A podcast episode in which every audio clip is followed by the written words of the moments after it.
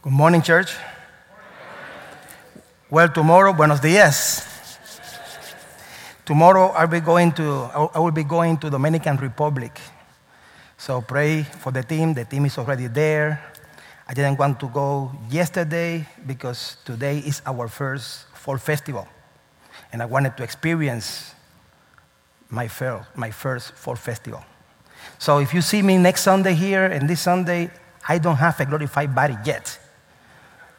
It's just planning, because I want to be with you and experience St. John to the fullness. I already did that for summer, now for fall. So pray for the team and pray for the festival today, that we encourage people to engage and love one another. So we are now in a new sermon series, which is the church. So the foundations of the church, the teachings of the church. And this is so important in the 21st century, and that's why we are saying, let's go back to the basic. So first, we did a sermon series on prayer, and then fasting, and then the word, right? So we continue building onto this. Now, the church, and the whole idea is to train the church. You are in training. This is a boot camp. So we're going to continue learning and growing and diving into this powerful truth. So today, for this sermon series, we're going to introduce the importance of the church and the role of the church in the world. Based on Matthew 16, 17, and 19, we're going to see how Jesus teaches us about the church. And then to emphasize the need to hold fast to the foundation of Scripture, 2,000 years of history of the church. And when the church deviates from that, it's dangerous. Okay, so there's nothing new under the sun. We need to continue emphasizing how important it is that we live out our faith, but we hold fast to the Scriptures. Now, Matthew 16, 17, this is a very powerful passage, because here Jesus is asking the disciples, who do you think I am? Who do you believe I am? So Jesus replied when Peter answered that question, saying, you are the Christ, the Son of the living God. He says, blessed are you, Simon, son of Jonah, for this was not revealed to you by flesh and blood. So some things cannot be revealed to us by flesh and blood. We have to spend time with God. We have to be in the leadership of the Holy Spirit.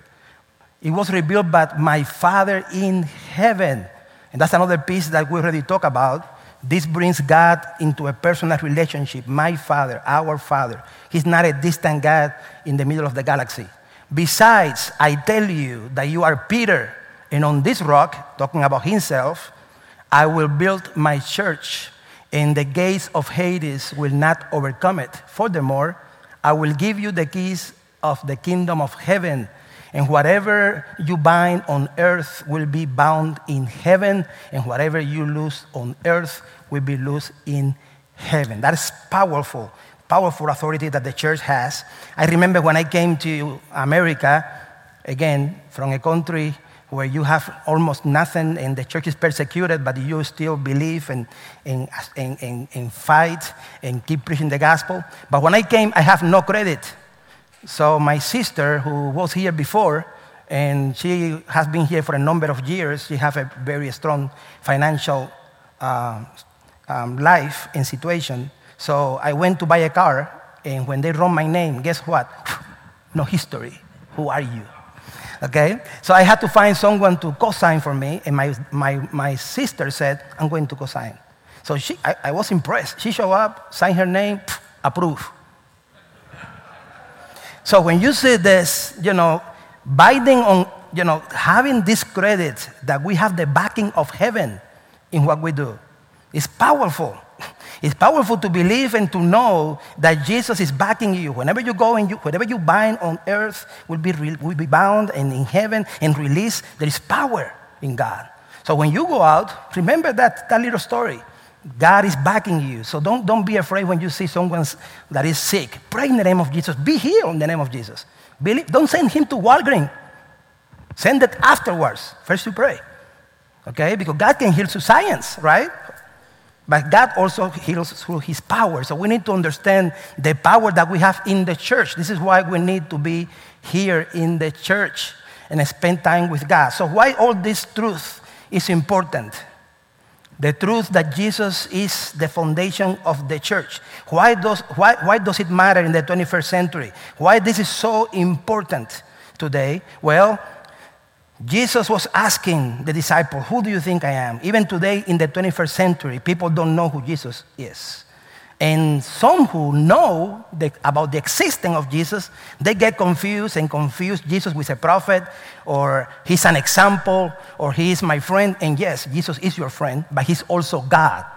And we cannot deviate from that and not understand what Jesus is doing here, even though he wants to be our friend. Now, common challenges that we have in the 21st century. Well, one big one is the church is just a human institution. So we don't need the church because it's just made by humans. Okay, yes, of course. That's why the church is not perfect on earth, because it's made by you and me. And if you are looking for a perfect church, the moment you show up, it's not perfect anymore.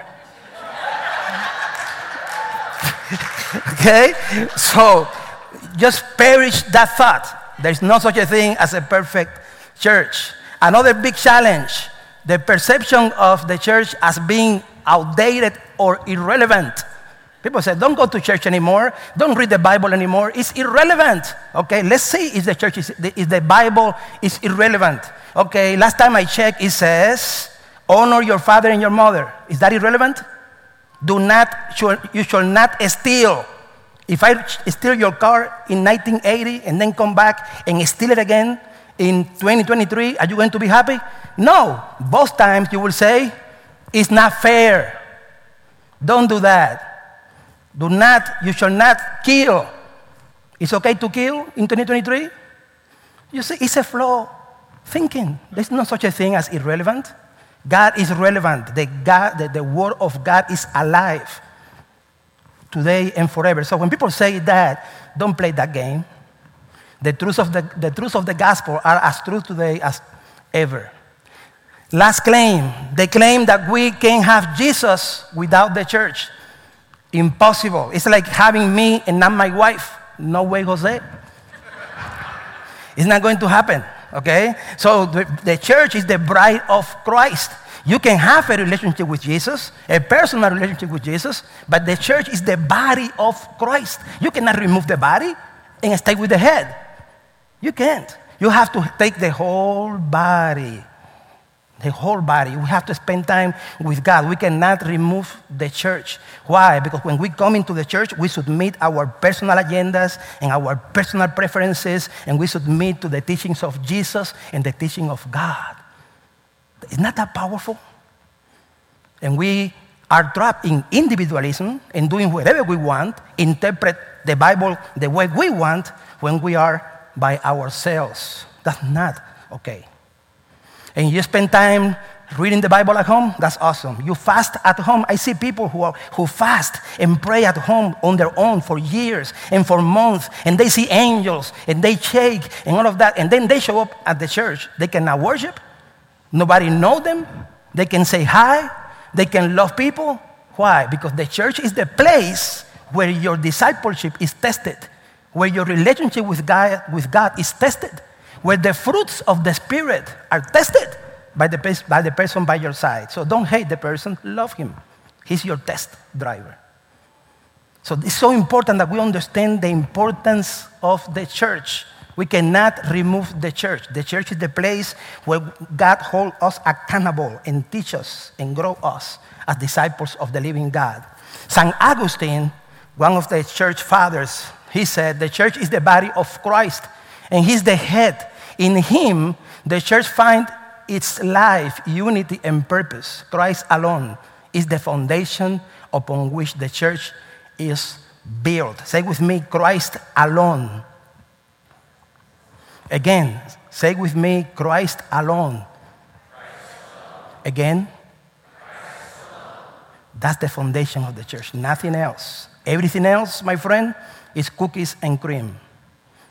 This is the truth. Now, a big piece of this teaching is just to reaffirm the truth that Jesus is God. Jesus is God. The first hallmark of the church is understanding that we are called to obey Jesus not only as our Savior, but also as our Lord. We submit to Him. He is God. He is God. He is God in the flesh. The second hallmark is the truth that we're not only called to obey Jesus as the person, the second person of the Trinity, but also to obey His message and His mission. So there's no such a thing as, I worship you, and then I will not obey your message, and I will not go into your mission. It has to be a submission, a total submission. You submit to God, Jesus, as the second person of the Trinity, but you also submit to His message, the gospel, and then you submit to the mission. You go and make disciples. You cannot stay seated. You have to move. You can believe in your chair. You cannot go into mission in your chair. Do you understand that?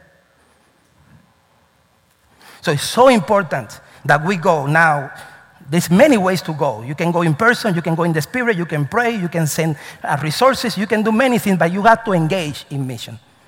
You have to engage in mission. That's the only way we can do this. Now, Paul was teaching us about Christ as the foundation of the church and the only foundation of the church. If Christ is not the foundation of the church, it's not a church, it's a club.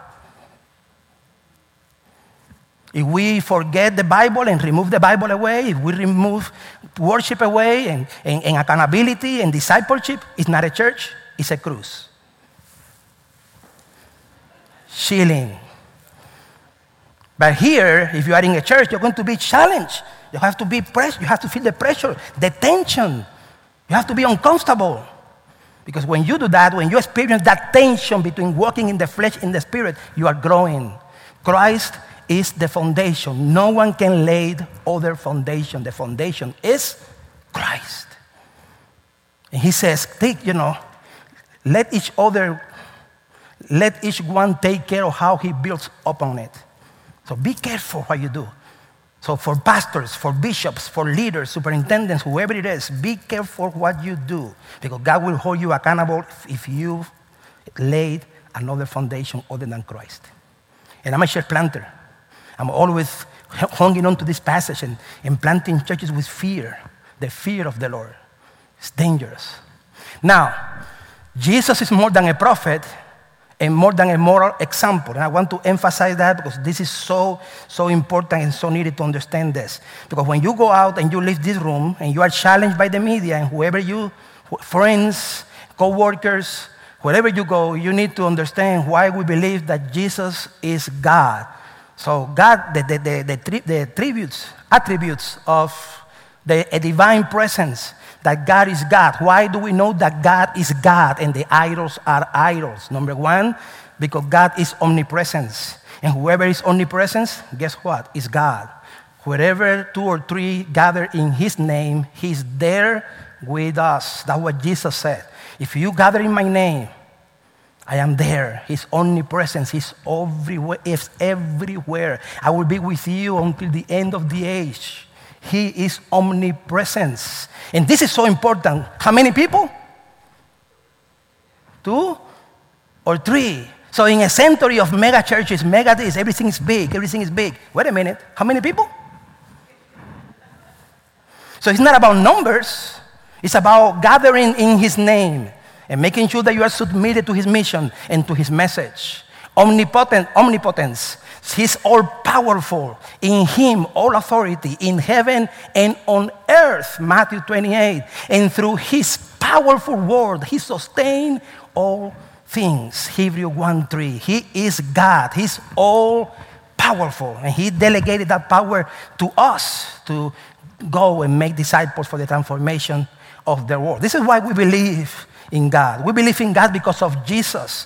Jesus revealed the Father to me. That's why I believe in God. Why do you believe in God? Because of Jesus. There is evidence that Jesus is alive. He was alive, He died, had a ministry, and the tomb is empty. There is evidence, there is historical evidence, eyewitnesses, they were there. And He came and He taught about what? About the Father. What book He was quoting all the time? The Old Testament. And then He left what? The New Testament. That's why I'm not into Buddhism or Confucius and all this madness. Because Jesus was not quoting the Quran. The Quran came 600 years after Jesus. Why am I going to believe in a book that came 600 years later? Now, is that true? There is truth in the Quran? Of course there is truth. There is truth in the Quran. But the ultimate truth for salvation, my friend, is in the Bible. Omniscience, in him all wisdom and knowledge are hidden. Wow. He knows everything. He knows what you are thinking right now. Look at this. He knows, he can see, he can understand your heart. He can understand your thoughts. He is God. That's why so many times in the gospel, in Jesus knew their hearts, and Jesus knew their thoughts. Only God can know our thoughts. Lastly, Jesus transcends time and space. He declared, before Abraham was born, I am. Wow. And the guy was 33 years old. People were crazy. What are you talking about? Transcendence. He's the Son of God. He's the second person of the Trinity. I am. I am. I am. Now, look at this one. This is powerful. He's the Alpha, the first letter of the alphabet in Greek, and he's also the Omega, like I'm the A and the Z. The Lord God, who is, who was, and who is to come, the Almighty. Talking about Jesus, he's the Almighty. In him, all things hold together, for he is the image of the invisible God, the firstborn over all creation. That's why we believe in Jesus, because he's revealing the Father to us. You don't have to guess anymore how God looked like. Just look at Jesus.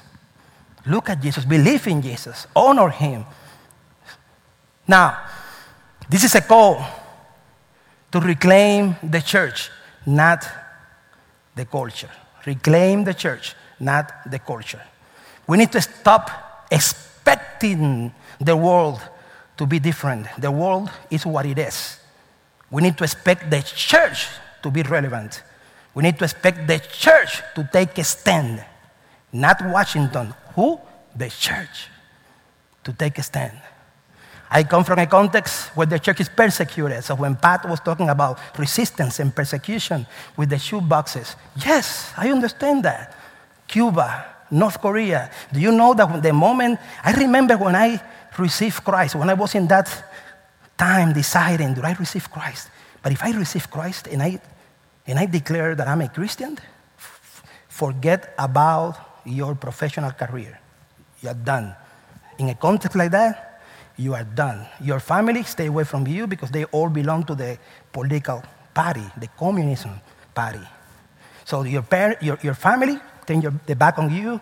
No more financial growth, not any careers, professional agendas, dreams, gone. The moment you decide that, it happens. In North Korea, even worse. You declare that, you either go to jail, or they can kill you, and nobody cares. So when people say to me that politics has nothing to do with the church, and I say, okay, keep thinking like that, good luck. Ask people around the world if politics and church has something to do, if politics has something to do with the church. Of course, because the laws that people that we have in our countries affects our morality and affects our relationship with Christ. And sooner or later, you're going to be cross-examined by someone, and you have to give an account. Are you a disciple of Christ? Are you a child of God or not?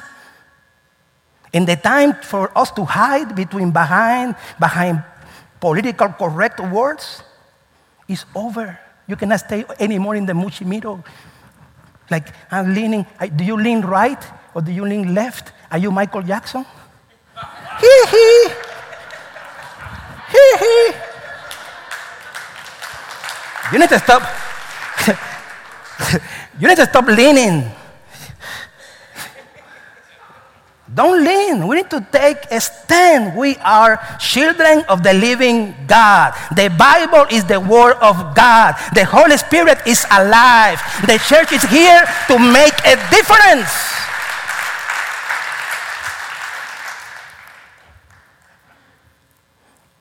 I have news for you. with all the problems that we have in America, America is still the best country in the world. Despite of all the madness that you see on the news and in the streets. Even though now it's so hard to hide, it's harder to hide, we still have a lot of freedom, a lot of tolerance in America. But that is coming to an end, the way things are happening. And the better you train yourself now, the better you will, the readier you will be to face the challenges of the 21st century church. I remember this passage when the apostles, they were rejoicing because they have been counted worthy of the suffering, disgrace for the name. Day after day, they went out into mission. So these people, they were beaten, in jail, they were persecuted, but they were what? Rejoicing. They were not crying, here I am, poor me. No. It was a privilege to suffer because of Christ. And now, we are here in the 21st century. We have Walgreens, we have food, we have hospitals, we have clothes, and we are too comfortable. We are too comfortable. We need to wake up. We need to wake up, church. This is about to pass. Do you know the times we are living? Are you aware the times we are living? And the youth and the young people, even worse. Every year it gets worse. It gets more difficult to worship Christ in a genuine way in America. It's getting more difficult. What are you going to do? Are you going to wait? Or you're going to prepare and go to the secret place and spend time with God. God, the time will come when I will be tested and cross-examined. Please give me your grace to be bold when that day comes. If you're not making that prayer, you're going to be behind when that happens because it will happen. I'm not a prophet. I'm not a son of a prophet, but I'm telling you, it's coming. It is coming. Those challenges are coming. And they were on fire saying, Jesus is the Messiah. There was no confusion with that. They knew that Jesus is God. No one questioned that. And they were the first eyewitnesses of that. So let's rejoice. Let's rejoice. If you ever lose your job, or you lose a friend, or you lose someone or something because of Jesus, rejoice. Don't lament, rejoice.